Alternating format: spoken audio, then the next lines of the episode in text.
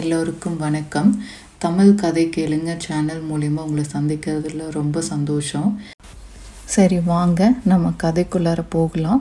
போன வீடியோவில் நம்ம வந்தியத்தேவன் ஆழ்வார்க்கடியான் நம்பி அப்படிங்கிற ஒரு வைஷ்ணவரை பார்க்குறான். அவங்க கூட நிறையா நடக்குது. அதுக்கப்புறம் அவன் வீரநாராயண பெருமாள் கோவிலிருந்து அவர்கிட்டருந்து விடைபெறான். அதுக்கப்புறம் அவன் கடம்பூர் அரண்மனை நோக்கி போகலாம் அப்படின்னு முடிவு செய்கிறான். இனி நாம் இந்த வீடியோவில் வந்தியத்தேவன் கடம்பூர் அரண்மனைக்கு போனான்னா அங்கே என்ன நடந்தது அப்படிங்கிறத நம்ம பார்க்க போகிறோம். சரி, வாங்க போகலாம். ஏற்கனவே சாயந்தரம் ஆனதுனால வந்தியத்தேவன் இரவுக்குள்ளார கடம்பூர் அரண்மனை போய் சேரணும்னு குதிரை மேலே ஏறி வேகமாக பிரயாணம் செய்கிறான். ஒரு மணி நேரத்தில் அவன் கடம்பூர் அரண்மனையும் போய் சேர்ந்துடுறான். அவன் நினச்ச மாதிரியே அங்கே ஒரு பெரிய விசேஷம்தான் நடக்குது. வெளியில் நிறைய குதிரைகள்லாம் நிற்குது, பல்லக்கு யானைகள் எல்லாம் நின்றுட்டுருக்கு. அந்த கோட்டையும் பெரிய பிரம்மாண்டமாக இருக்குது, கடம்பூர் அரண்மனை கோட்டை. வெளியில் காவலர்கள்லாம் அங்கே இருக்கிற குதிரையெல்லாம் பிடிச்சி ஓரமாக கட்டிட்டு அவங்களுக்கு தகுந்த வேலையெல்லாம் அவங்க செஞ்சிட்ருக்காங்க. கோட்டை வாசலான திறந்துதான் இருக்குது. வந்தியத்தேவன் நினைக்கிறான், நம்ம தயங்கி நின்னோன்னா இங்கே இருக்க வீரர்கள்லாம் நம்மளை விசாரிப்பாங்க, பேசாமல் நம்ம கோட்டைக்குள்ளார வேகமாக போயிடலான்னு சொல்லிட்டு அவனுடைய குதிரையை வேகமாக ஓட்டிகிட்டு போகிறான். அந்த கோட்டை வாசல் கிட்ட போன உடனே அங்கே இருந்த காவலாளி வந்தியத்தேவனை நிறுத்திடுறான். நிறுத்திட்டு நீங்கள் யார், இங்கே எதுக்கு வந்தீங்கன்னு கேள்வி கேட்குறான். அப்போ வந்தியத்தேவன் என்னையா நிறுத்தின, நான் யாருன்னு உனக்கு தெரியுமா அப்படின்னு சொல்லிட்டு அவன் ரொம்ப தைரியமாக அவனோட பரம்பரை பற்றி எல்லாம் பேசுகிறான். பேசினோடனே அங்கே இருக்கிறவங்கெல்லாம் ஓ அப்படியா, இங்கே எதுக்கு வந்தீங்கன்னு கேட்ட உடனே என்னோட நண்பன் கந்தமாறனை பார்க்க வந்திருக்கேன் அப்படின்னு சொல்கிறான். சொன்னோடனே அங்கே இருக்கவங்களுக்கெல்லாம் கொஞ்சம் திடுக்கிட்டு, என்னடா திடீர்னு நம்ம மகாராஜாவோட சிற்றரசரோட பையன் பேரை இப்படி சொல்லி கேட்குறானே, இவன் யாராக இருக்கும் அப்படின்னு யோசிக்கிறாங்க. யோசிச்சுட்டு அங்கேருந்து ஒரு காவலாளி சொல்கிறான், ஏன் இன்றைக்கி எங்களால் உங்களை உள்ளே விட முடியாது, இன்றைக்கி வர வேண்டிய விருந்தாளிங்கெல்லாம் ஏற்கனவே வந்துட்டாங்க, அதனால நீங்கள் திரும்பி போகணும், எங்கள் எஜமான் இனிமேல் யாரையும் உள்ளே விட வேண்டாம்னு சொல்லிட்டாரு அப்படின்னு சொல்கிறான். உடனே வந்தியத்தேவனுக்கு குழப்பமாக இருக்குது, பேசாமல் திரும்பி போயிடலாமா இல்லை உள்ளே போகலாமா அப்படின்னு. ஆனாலும் அவனுக்குள்ளார ஒரு சின்ன எண்ணம், இன்றைக்கி உள்ளே போய் என்ன நடக்குதுன்னு பார்க்கணுன்னு சொல்லிட்டு அவங்கக்கிட்ட சரி விடுங்க நான் கிளம்புறேன் அப்படின்னு ஒரு சின்ன போய் சொல்லிட்டு அவங்களாம் கொஞ்சம் நகர்ந்த உடனே வேகமாக குதிரையை உதிச்சு உள்ளே போக ட்ரை பண்ணுறான்.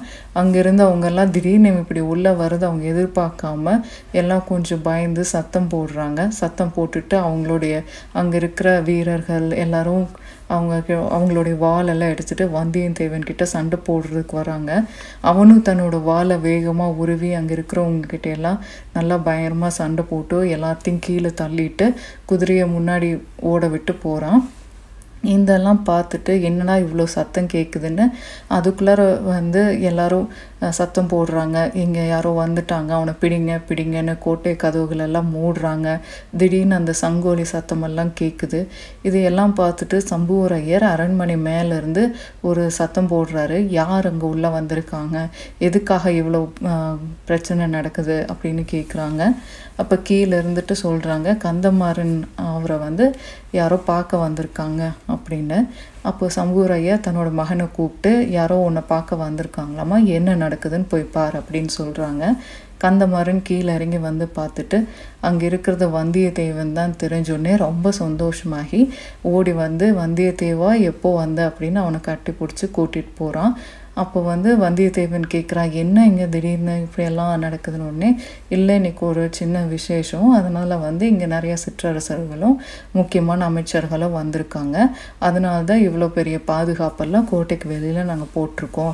சரி, ஒன்றும் பிரச்சனை இல்லை, வா போகலாம், நீ ரொம்ப நாளாக சொல்லிகிட்டு இருந்தல பழுவேட்டரையரெல்லாம் பார்க்கணுன்னு, அவங்கெல்லாம் இன்றைக்கி வந்திருக்காங்க, சரி இன்றைக்கி நீ கரெக்டான டைமுக்கு தான் இங்கே வந்திருக்க, வா எல்லாரையும் பார்க்கலாம் அப்படின்னு சொல்லிட்டு உள்ளே கூட்டிகிட்டு போகிறான்.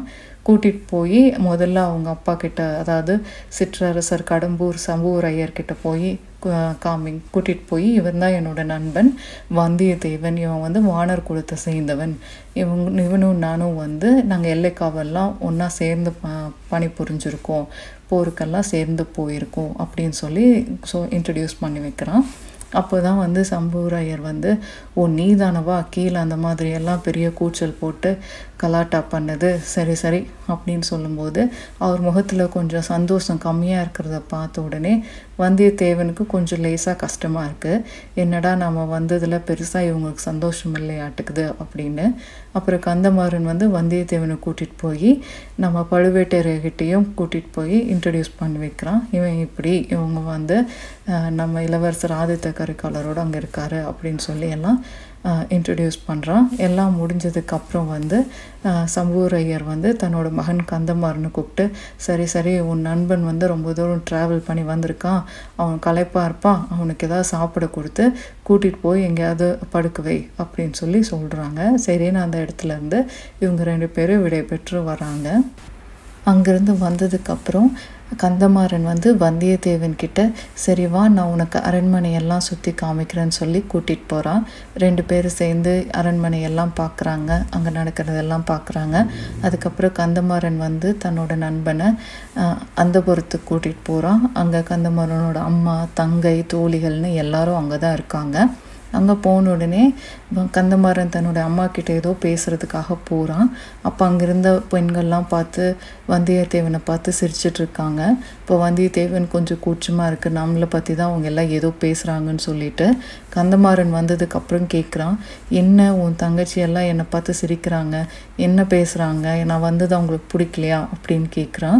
அப்போது கந்தமாறன் அவங்க உன்னை பார்த்து சிரிக்கலை, நீ வந்ததில் அவங்களுக்கு சந்தோஷம்தான், அவங்க பழுவேட்டரையர் அவங்களோட இளைய ராணியை கூட்டிகிட்டு வந்திருக்காங்க, அவங்கள பார்த்து தான் இவங்க சிரிக்கிறாங்க, ஏன்னா இன்னும் அவர் அவங்க இளைய ராணியை யார்கிட்டையுமே காமிக்கலை, அவங்க அந்தப்புறத்துக்கு கூட அவங்கள அனுப்பலை, அவர் பல்லக்கிலேயே வச்சுட்டு அவர் இருக்கிற இடத்துலையே வச்சிட்ருக்காரு, அதனால்தான் இவங்கெல்லாம் அதை பற்றி பேசிகிட்டு இருக்காங்க அப்படிங்கிறாங்க.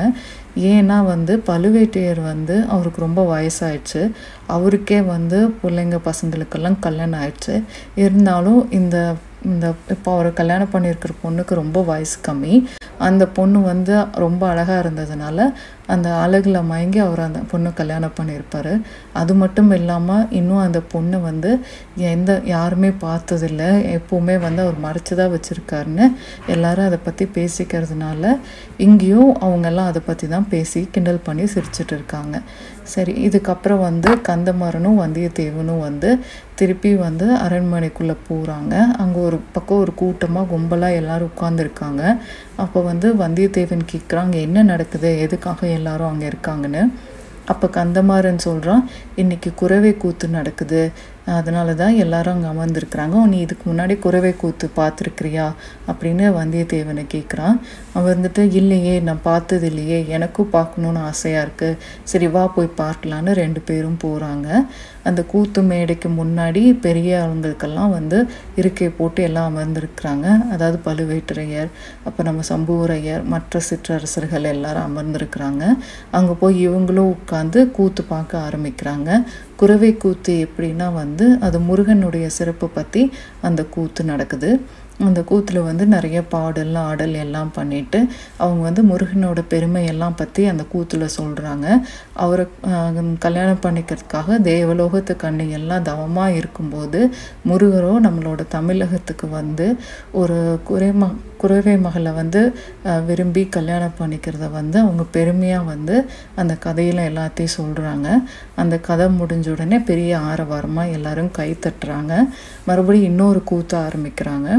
அந்த கூத்து வேலநாட்டம். அந்த கூத்து முருகனை பற்றி தான் அந்த கூத்து நடக்குது. அதில் முருகர் சூரசம்ஹாரம் செய்கிறத பற்றி தான் அந்த கூத்து நடக்குது. அதில் ரெண்டு பேர் மெயின் கேரக்டராக வராங்க, தேவராளன், தேவராட்டி அப்படின்னு. அவங்க ரெண்டு பேரும் கையில் கத்தி எடுத்துட்டு பயங்கரமாக உக்கிரமாக அந்த கூத்தில் ஆடுறாங்க. அந்த கூத்தில் அந்த சூரனை வதம் பண்ணும்போது அவனுக்கு திருப்பி திருப்பி தலை முளைச்சிட்டே இருக்குமாமா. வேலன் அந்த சூரனுடைய தலையை முளைக்க முளைக்க அதை வெட்டுவாராமா. அப்படி அவர் அந்த ரொம்ப வெறி கொண்டு அந்த ஆட்டத்தை அவங்க நடத்திட்டு இருக்காங்க. அப்போ கடைசியாக அந்த முருகர் சூரசம்ஹாரம் செய்கிறாரு. அதுக்கப்புறம் பயங்கர உக்கிரமாக அந்த தேவராளனும் தேவராட்டியும் ஆடும்போது அங்கிருந்த பூசாரியும் தன்னோட உடுக்கையை ரொம்ப வேகமாக அந்த ஆட்டத்துக்கு தகுந்த மாதிரி தட்டிகிட்ருக்காரு. அந்த தட்டலினுடைய வேகம் ரொம்ப அதிகமாகும் போது அங்கே இருக்கிற தேவராளனுக்கு சாமி வந்த மாதிரி ஆடுறாங்க. அப்போ அந்த பூசாரி கேட்குறாங்க, முருகனே வா, கந்தனே வா, கடம்பனே வா, எங்களுக்கு நல்லாசி புரி, இந்த வருஷம் எங்களுக்கு மழை வருமா, மக்கள்லாம் நல்லா இருப்பாங்களா அப்படின்னு கேட்குறான். அப்போ வந்து அந்த தேவராளன் சொல்கிறாங்க, எல்லாம் நல்லா இருப்பாங்க, மழையெல்லாம் நல்லா வரும், மக்கள் எல்லாம் நல்லா இருப்பாங்க, ஆனால் என்னோடய தாய் வந்து பலி கேட்குறாங்க அப்படின்னு சொல்லி சொல்கிறாங்க. உடனே அந்த பூசாரி இருந்துட்டு என்ன பலி வேணும் கேளுங்க, நாங்கள் கண்டிப்பாக கொடுக்குறோம் அப்படின்னு சொல்லி சொல்கிறாங்க. அப்போ வந்து அந்த தேவராளன் சொல்கிறான், என்னோடய தாய் வந்து அரச பலி கேட்குறாங்க, அரசரோட ரத்தம் கேட்குறாங்க அப்படின்னு சொன்ன உடனே அங்கே இருக்கிறவங்களுக்கெல்லாம் திடீர்னு ஒரு மாதிரி பிரமிச்சு போயிடுறாங்க, என்னடா அது இப்படி சொல்லிட்டாங்களே அப்படின்னு. உடனே சம்புவரையர் வந்து அந்த பூசாரியை பார்த்து சமிஞ்சை செஞ்சு போதும் ஆட்டத்தை நிறுத்துங்க அப்படின்னு சொல்கிறாங்க. கோத்து முடிஞ்ச உடனே அங்கேருந்து எல்லாரும் கிளம்பி அன்னைக்கு இரவு உணவு அருந்துறதுக்கு போகிறாங்க. கந்தமாறனும் வந்தியத்தேவனும் 2 பேரும் போய் அங்கே நைட்டு சாப்பிட்டுட்டு கந்தமாறன் வந்து வந்தியத்தேவனை அரண்மனைக்கு மேலே இருக்கிற ஒரு மாடத்துக்கு கூட்டிகிட்டு போகிறான். அங்கே வந்து இன்றைக்கி என்னால் பெரிய இடமெல்லாம் உனக்கு செஞ்சு கொடுக்க முடியல, ஏற்கனவே நிறையா விருந்தாளிகள் வந்திருக்கிறதுனால இன்றைக்கி ராத்திரி நீ இங்கே தங்கிக்கோன்னு சொல்கிறான். வந்தியத்தேவன் வந்துட்டு சரி இந்த இடமே எனக்கு போதும், நான் இங்கே தங்கிக்கிறேன்னு சொல்லிட்டு, கந்தமாறன் வந்து நீ கலப்பாக இருக்கிற, ஸோ நீ படுத்து தூங்கு, நான் போய் மற்ற விருந்தாளிகளெல்லாம் கவனிச்சிட்டு வந்து நானும் உன் கூட படுத்துக்கிறேன் அப்படின்னு சொல்லிவிட்டு அங்கேருந்து கிளம்புறான். வந்தியத்தேவனுக்கு ஏற்கனவே ரொம்ப களைப்பாக இருந்ததுனால அவன் படுத்து தூங்குறான். அவன் தூங்க ஆரம்பித்த உடனே அவனுக்கு பயங்கரமாக கனவெல்லாம் வருது. அன்றைக்கி அவன் பார்த்த வேலை நாட்டமெல்லாம் அவன் கனவில் வருது. வந்தியத்தேவனையே பலி கொடுக்குற மாதிரியெல்லாம் பயங்கரமாக அந்த கனவு வந்து அவன் தூக்கத்துலேருந்து விருக்குன்னு எழுந்திரிச்சிக்கிறான். எழுந்திரிச்ச உடனே வந்து என்னடா அது, சா இவ்வளோ நேரம் நம்ம கண்டதெல்லாம் கனவா, இப்படியெல்லாம் கூட கனவு வருமா அப்படின்னு நினச்சிட்டு அவன் உட்காந்து வேடிக்கை பார்க்குறான். அப்போ வந்து தூரத்தில் ஒரு அந்த கோட்டை மேலே ஒரு தலை தெரியுது. என்னடா தலை, இது யாராக இருக்கும் அப்படின்னு எழுந்திரிச்சு உத்து பார்க்குறான். அப்போ தான் தெரியுது அந்த தலை வந்து ஆழ்வார்க்கடியான் நம்பியோடைய தலை. அப்போ தான் என்னடா அது, இது என்ன நம்மளுக்கு பிரம்மையா, இல்லை நிஜமாலுமே ஆழ்வார்க்கடியான் நம்பி இங்கே தான் வந்திருக்கானான்னு அவன் உத்து பார்க்குறான். அப்போ தான் நல்லா தெரியுது அது ஆழ்வார்க்கடியான் நம்பி தான், அவன் யாரையோ அங்கேருந்து வேடிக்கை பார்த்துட்ருக்கான் அப்படின்னு. இப்படி இவன் மதில் மேலே ஏறி இப்படியெல்லாம் பார்க்குறான். சரி என்ன நடக்குதுன்னு பார்க்கலான்னு அவன் பார்த்துட்ருக்கிற திசையை நோக்கி இவனும் நடந்து போகிறான். அப்போ ரொம்ப இருட்டாக இருக்குது. ஆனால் அங்கே போக போக அந்த ஒரு இடத்துல மட்டும் கொஞ்சம் வெளிச்சம் தெரியுது. மேலேருந்து அந்த தூண் பின்னாடி இருந்து மறைஞ்சிட்டு பார்க்குறான்.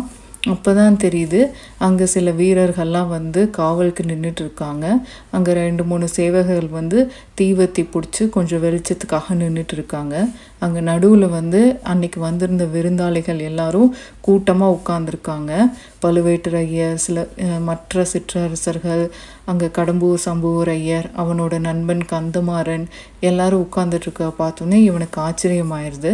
என்னடா நடு சாமத்தில் இவங்கெல்லாம் இங்கே உட்காந்துருக்காங்களே, என்ன நடக்குது அப்படின்னு இன்னும் கொஞ்சம் கிட்ட போய் கவனிக்கலான்ட்டு போகிறான். அந்த சமயத்தில் தான் நம்ம கடம்பூர் சம்புவரையர் வந்து தன்னோட மகன் கந்தமாறன் கிட்ட, ஆமாம் உன்னோட நண்பன் இங்கே வந்திருக்கானே, அவன் எங்கே இருக்கான் அப்படின்னு சொல்லி விசாரிக்கிறாரு. அப்போ அவன் சொல்கிறான், என் நண்பனை பற்றி ஒன்றும் பயப்பட தேவையில்லை, ஏன்னா அவன் வந்து கரெக்டாக அவனை மேல் மாடத்தில் தான் தூங்குறதுக்கு இடம் ஏற்பாடு பண்ணி கொடுத்துருக்கேன், அவன் இந்நேரம் நல்லா தூங்கிட்டுருப்பான், நாம் இங்கே இருக்கிறதெல்லாம் அவனுக்கு தெரியாது அப்படின்னு சொல்கிறாங்க. இதை கேட்டோடனே வந்தியத்தேவனுக்கு கொஞ்சம் என்னது இது, நம்மளை பற்றி பேசுகிறாங்க, அதுவும் நமக்கு தெரியாமல் இதெல்லாம் நடக்குதே அப்படின்னு அவனுக்கு சந்தேகமாக இருக்குது. சரி இங்கே நின்னா அங்கே எங்கே என்ன தான் நடக்குதுன்னு பார்க்கணும் அப்படின்னு தெரிஞ்சுக்கிறதுக்காக அங்கேயே மறைஞ்சு நின்று அங்கே என்ன நடக்குதுன்னு வேடிக்கை பார்க்குறான். அப்போது வந்து அதை வந்து ஆழ்வார்க்கடியான் நம்பியும் பார்க்குறத கவனிச்சுட்டு, ஒருவேளை ஆழ்வார்க்கடியான் நம்பி இங்கே என்ன நடக்குதுன்னு தெரிஞ்சுக்கிறதுக்காக தான் நம்ம கூட இந்த அரண்மனைக்கு வரணும்னு நினச்சானோ என்னவோ, இதெல்லாம் நமக்கு தெரியாமல் போச்சு, சரி பொறுமையாக யாருக்கும் தெரியாமல் இங்கே உட்காந்து என்ன நடக்குதுன்னு நம்ம தெரிஞ்சுக்கணும் அப்படின்னு அங்கே உட்காடுறான். அந்த கூட்டத்திலேருந்து ஒருத்தங்க எழுந்திருச்சு பழுவேட்டரையரை பார்த்து, ஐயா கொஞ்ச நாளாக வானத்தில் வால் நட்சத்திரம் தெரியுதுன்னு சொல்கிறாங்களே, அந்த மாதிரி வால் நட்சத்திரம் தெரிஞ்சால் நம்ம நாட்டு கெட்டது நடக்குமாம்மா, அரச குலத்தில் ஏதாவது தப்பு நடக்கும்னு சொல்கிறாங்களே, அது உண்மையா? இப்போ வந்து சுந்தர சோழர் மகாராஜா எப்படி இருக்கிறாரு, ஜோசியர் என்ன சொன்னாங்கன்னு கேட்குறாங்க. பழுவேட்டரையர் வந்துட்டு, ஆமாம் நானும் கேள்விப்பட்டேன் தான், ஜோசியரோ வந்து ரொம்ப நாள் வந்து நம்ம அரசர் உயிரோடு இருக்க மாட்டார்னு சொல்கிறாரு. நாங்கள் எவ்வளவோ மருந்தெல்லாம் வெளியிலேருந்து கொண்டுட்டு வந்து கொடுத்தோம், இருந்தாலும் அரசர் வந்து இப்போ படுத்த படுக்கையாக தான் இருக்கிறாரு அப்படின்னு சொல்கிறாங்க. இதை கேட்ட மற்றவங்கெல்லாம், ஐயோ அப்படின்னா நம்ம அரசர் இறந்ததுக்கப்புறம் நம்ம இளவரசர் தான் அரசராக போகிறாரா அப்படின்னு சில பேர் கேட்குறாங்க. அப்போ திடீர்னு அந்த கூட்டத்துலேருந்து ஒருத்தங்க என்னங்கிறாங்க, இளவரசர் ஆதித்த கரிகாலர் இப்போ வந்து காஞ்சிபுரத்தில் தானே இருக்கிறாரு, அங்கே ஏதோ வந்து பொன்னாலான மாளிகை கட்டிகிட்ருக்குறாமே, அதை பற்றி உங்களுக்கு ஏதாவது தெரியுமா அப்படின்னு கேட்குறாங்க. பழுவேட்டரை இருந்துட்டு, நான் அதையும் கேள்விப்பட்டேன் என்னோடய ஒற்றன் மூலயமா. ஆமாம், அவர் அங்கே இருக்கிற நாட்டையெல்லாம் கைப்பற்றி அங்கே வந்து ஒரு பொன்னால் ஆன மாளிகையை கட்டிகிட்ருக்காரு.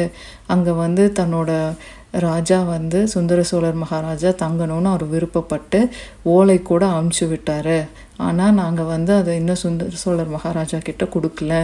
இப்போதைக்கு சில பிரச்சனைகள்லாம் நடந்துட்டு இருக்கிறதுனால நாங்கள் வந்து என்னோடய தம்பி சின்ன பழுவேட்டரையர் தான் வந்து அந்த கோட்டையில் காவலாக இருந்து எல்லாத்தையும் பார்த்துட்ருக்கான் அப்படின்னு சொல்கிறாங்க. சில பேர் என்னங்கிறாங்க, இப்படியே போச்சுன்னா என்ன நடக்கும், அடுத்த இளவரசரை தான் நம்ம முடிசூட்ட போகிறோமா, இதுக்கு என்ன பண்ணணும் அப்படின்னு கேட்குறாங்க. சில கொஞ்சம் பேர் என்னங்கிறாங்க, ரெண்டாவது இளவரசர் அருள்மொழிவர்மரை பற்றி கேட்குறாங்க. அப்போ எல்லாம் என்ன சொல்கிறாங்க, அருள்மொழிவர்மர் வந்து இப்போ இலங்கை போயிருக்கிறாரு, அங்கே கொஞ்ச நாளாக போர் நடந்துட்டு இருக்குது, ஆனால் அங்கே நடக்கிற போருக்கு வந்து வீரர்களுக்கு தேவையானதெல்லாம் தஞ்சாவூர்லேருந்து கப்பலில் அனுப்பிட்டு இருக்காங்க. அதை வந்து சில பேர் வந்து கேட்குறாங்க, எதுக்காக இளவரசர் இங்கேருந்து கொண்டுட்டு போகிறாரு, அங்கேயே அவர் போர் புரிஞ்சு வெற்றி பெற்ற இடத்துலேருந்தே அவருக்கு தேவையான பொண்ணு தானியம் எல்லாம் எடுத்துக்கலாம்ல, எதுக்காக நம்ம தஞ்சாவூர்லேருந்து அனுப்பணும் அப்படின்னு கேட்குறாங்க. அதுக்கு பழுவேட்டரையர் இருந்துட்டு, ஆமாம்மா அருள்மொழிவர்மர் பண்ணுறதும் சரியில்லை தான், அங்கே இருக்கிற மக்கள்கிட்ட இருக்கிற செல்வத்தையே அவர் பயன்படுத்தாமல் இங்கேருந்து தஞ்சாவூர்லேருந்து எதுக்காக எடுத்துகிட்டு போகணும், நான் அதை பற்றி பேசணும்னு முடிவு பண்ணியிருக்கேன் அப்படின்னு சொல்கிறாரு. பொதுவாகவே எந்த அரசர் வந்து இன்னொரு நாட்டுக்கு போர் செஞ்சு அந்த நாட்டை கைப்பற்றினாங்கன்னா அங்கே இருக்கிற பொன் பொருளையெல்லாம் தன்னோட நாட்டுக்கு தான் எடுத்துகிட்டு வருவாங்க. ஆனால் அருள்மொழிவர்மரோ அந்த நாட்டில் இருக்கிற பொன் பொருளை அந்த மக்களுக்கே உபயோகமாக இருக்கட்டும்னு சொல்லிட்டு தன்னோட வீரர்களுக்கும் தனக்கும் தேவையானதை தன்னோட நாட்டிலேருந்தே வந்து வரவழைக்கிறாரு. அது வந்து இங்கே இருக்கிறவங்களுக்கெல்லாம் கொஞ்சம் பிடிக்கல, அதை பற்றி தான் இங்கே பேசிகிட்டு இருக்காங்க. அப்போது திடீர்னு வந்து நம்ம இன்னொரு இளவரசர் மதுராந்தகர் இருக்கிறாரே, அவரை பற்றி ஏன் யாரும் இன்னும் எதுவும் பேசலை, அவருக்கும் தானே ஆட்சிக்கு சம உரிமை இருக்குது அப்படின்னு கேட்குறாங்க. மதுராந்தகர் யாருன்னா இப்போ இருக்கிற சுந்தர சோழர் மகாராஜாவோட பெரியப்பாவுக்கு பிறந்த பையன்தான் மதுராந்தகர். நான் உங்களுக்கு முன்னாடியே சொல்லியிருப்பேன், செம்பியன் மாதேவி அப்படிங்கிறவங்க பெரிய பிராட்டி, அவங்க வந்து ஒரு பெரிய சிவன் பக்தை, அவங்க வந்து கண்டராதித்தரை திருமணம் பண்ணிட்டாங்க. அவங்களுக்கு வந்து மதுராந்தகர்னு ஒரு குழந்தை பிறக்குது. ஆனால் கண்டராதித்தர் வந்து தன்னோட பையனையும் பெரிய சிவன் பக்தனாக ஆக்கணும்னு சொல்லிட்டு இறந்து போயிடுவாங்க. அதனால செம்பியன் மாதேவி வந்து அவங்க தான் பெரிய பிராட்டி, அவங்க வந்து தன்னோட பையனை வந்து சிவபக்தியில் தான் முன்னுக்கு வரணும்னு சொல்லி ஆட்சியில் எந்த ஆசையும் காமிக்காமல் வளர்த்திட்டு இருப்பாங்க. இவங்கெல்லாம் அதை பற்றி தான் கேட்குறாங்க. ஒரு சிலர் என்னங்கிறாங்க, அவர் தான் பெரிய சிவன் பக்தனாச்சே, அவருக்கு தான் ஆட்சியில் விருப்பம் இல்லையே, அவர் எப்படி வந்து மேலே வருவார், நாம் ஏற்கனவே சொன்ன மாதிரி ஆதித்த கரிகாலர் தான் அரசர் ஆகணும் இல்லை அப்படின்னு கேட்குறாங்க. அப்போ பழுவேட்டரையர் என்னங்கிறாரு, இல்லை இல்லை நம்மளோட மதுராந்தகருக்கு தான் வந்து நிறையா உரிமை உண்டு, அவர் தான் சொல்லப்போனால் ஆட்சிக்கே வந்திருக்கணும், ஆனால் அவருக்கு ரொம்ப வயசு கம்மியாக இருந்ததுனால தான் சுந்தர சோழர் மகாராஜா வந்து அரசரானார். ஆனால் இப்போ முறைப்படி பார்த்தா அடுத்த ஆட்சி வந்து மதுராந்தகருக்கு தான் போகணும், ஆதித்த கரிகாலருக்கு இல்லை அப்படின்னு சொல்கிறாங்க. அங்கே இருந்தவங்க எல்லாம் வந்து சரி பழுவேட்டையர் சொன்னால் நாங்களும் ஒத்துக்கிறோம் அப்படின்னு சொல்லி சொல்கிறாங்க. இதை கேட்ட உடனே வந்தியத்தேவனுக்கு ரொம்ப பிரமிப்பாயிருது. ஐயோ, இவ்வளோ பெரிய தப்பு இங்கே நடக்கிறது வந்து யாருக்குமே தெரியாதே, எப்படி இவங்கெல்லாம் வந்து பழுவேட்டையரெல்லாம் நம்மளோட மகாராஜா கூடவே இருந்துட்டு இவ்வளோ பெரிய துரோகம் பண்ணுறாங்களே, அவருக்கு பின்னாடி வந்து அவரோட மகன் அரசாகாமல் இப்படி சிவனடியாராக இருக்கிற மதுராந்தகரை போய் அரசராக்கணும்னு முடிவு பண்ணுறாங்களே, அப்படி மதுராந்தகன் அரசனானா மதுராந்தகர் வந்து எந்த கட்டளையும் இட மாட்டார், எல்லா பொறுப்பும் பழுவேட்டையர்கள் கையில் போயிடும், இது இவ்வளோ பெரிய பிரச்சனை இங்கே நடக்கிறது வந்து நம்மளோட இளவரசருக்கோ இல்லை மகாராஜாவுக்கோ தெரியாமல் இருக்கே, நல்ல வேளை நம்ம இங்கே வந்ததுனால இதெல்லாம் தெரிஞ்சிட்டோம் அப்படின்னு அவன் ரொம்ப இதை பற்றியெல்லாம் குழப்பமாக யோசிச்சுட்டு இருக்கான். அப்போ தான் அவன் பார்க்குறான் ஆழ்வார்க்கடியானும் அங்கே நின்றுட்டு இருக்கிறத. ஒரு வேளை ஆழ்வார்க்கடியான் இதெல்லாம் நடக்க போகுதுன்னு தெரிஞ்சுதான் அங்கே நின்று பார்த்துட்ருக்கானோ என்னவோ தெரியல. சரி, யாருக்கும் தெரியாமல் நம்ம திரும்பி பழையபடி இருந்த இடத்துக்கே போயிடணும், இது எப்படியாவது இந்த செய்தியெல்லாம் வந்து நம்ம சீக்கிரமாக மகாராஜாவை பார்த்து ஓலை கொடுத்துட்டு இங்கே நடக்கிறதெல்லாம் நம்ம சொல்லணும், சொன்னதுக்கப்புறம் குந்தவை பிராட்டியும் சீக்கிரமாக பார்த்து ஓலையை கொடுத்துட்டு நம்ம ஆதித்த கரைக்காலர்கிட்ட போய் இங்கே நடக்கிறதெல்லாம் சொல்லி அவர் இங்கே கூட்டிகிட்டு வரணும் தஞ்சாவூருக்கு, நம்ம கொஞ்சம் தாமதம் செஞ்சாலும் இங்கே நிறைய விபரீதம் நடந்துருமோ அப்படின்னு நினச்சிட்டு அவன் யோசிக்கும்போது அங்கேருந்த சில பேர் கேட்குறாங்க, எதுக்காக உங்களோட இளையராணியை நீங்கள் இங்கே அடிக்கடி போகிற இடத்துலலாம் கூட்டிகிட்டு போகிறீங்கன்னு பழுவேட்டையரை பார்த்து கேட்குறாங்க. பழுவேட்டையர் இருந்துட்டு யார் சொன்னா நான் என்னோடய இளையராணியை எல்லா பக்கம் கூட்டிகிட்டு போகிறேன்னு அப்படிங்கும்போது இங்கே பல்லக்கு கொண்டு நிறுத்தியிருக்கீங்களே இதில் அவங்க தானே இருக்காங்க அப்படின்னு கேட்கும்போது பழுவேட்டையர் சிரிச்சுட்டு, ஓஹோ நீங்கள் இளையராணின்னு நினச்சிட்டு இருக்கீங்களா, இங்கே இளையராணி இல்லை, இளவரசர் மதுராந்தகர் தான் உள்ளே மறைஞ்சிருக்காரு அப்படின்னு சொல்லி பல்லக்குலேருந்து அந்த திரையை நீக்கி வெளியே வர்றதை பார்த்தா மதுராந்தகர் வெளியே வருவார். வெளியே வந்தோடனே அங்கே இருக்கிறவங்கெல்லாம் கோஷம் போடுவாங்க, மதுராந்தகன் வாழ்க, அப்புறம் பழுவேட்டையர் வாழ்க அப்படின்னு சொல்லி. இதையெல்லாம் பார்த்த வந்தியத்தேவனுக்கு இன்னும் பயம் டென்ஷன் அதிகமாகுது. ஓ, மதுராந்தகர் போய் இந்த மாதிரியெல்லாம் பண்ணுவாரா, அவர் பெரிய சிவன் பக்தன்லாம் நினச்சோம், அவர் என்ன ஆட்சிக்காக ஆசைப்பட்டு இப்படி பெண் போகிற பல்லக்கில் மறைஞ்சு ஏறி இப்படி ஊரூராக போயிட்டு இருக்காரே, இதையெல்லாம் நமக்கு பார்க்குறதுக்கே இவ்வளோ சங்கடமாக இருக்கே, இதை நம்மளோட நண்பன் கந்தமாறன் இது எல்லாத்தையும் நம்மக்கிட்டேருந்து மறைச்சு நம்மளை மேலே கூட்டிகிட்டு போய் தனியாக படுக்க வச்சுட்டான், சரி இப்போ நடந்ததெல்லாம் நடந்துட்டு போச்சு, நம்ம நீ ஒன்றும் பண்ண முடியாது, நம்ம அமைதியாக இங்கேருந்து வெளியே வேகமாக போகிறது தான் நல்லது அப்படின்னு அவன் யோசிச்சுட்டு அவன் திருப்பி தான் இருந்த அங்கே மேல் மாடத்துக்கே போகிறான். அதுக்கப்புறம் என்ன நடக்குதுன்னு அடுத்த வீடியோவில் பார்க்கலாம். இது வரைக்கும் எல்லோரும் கேட்டு என்ஜாய் பண்ணியிருப்பீங்கன்னு நினைக்கிறேன்.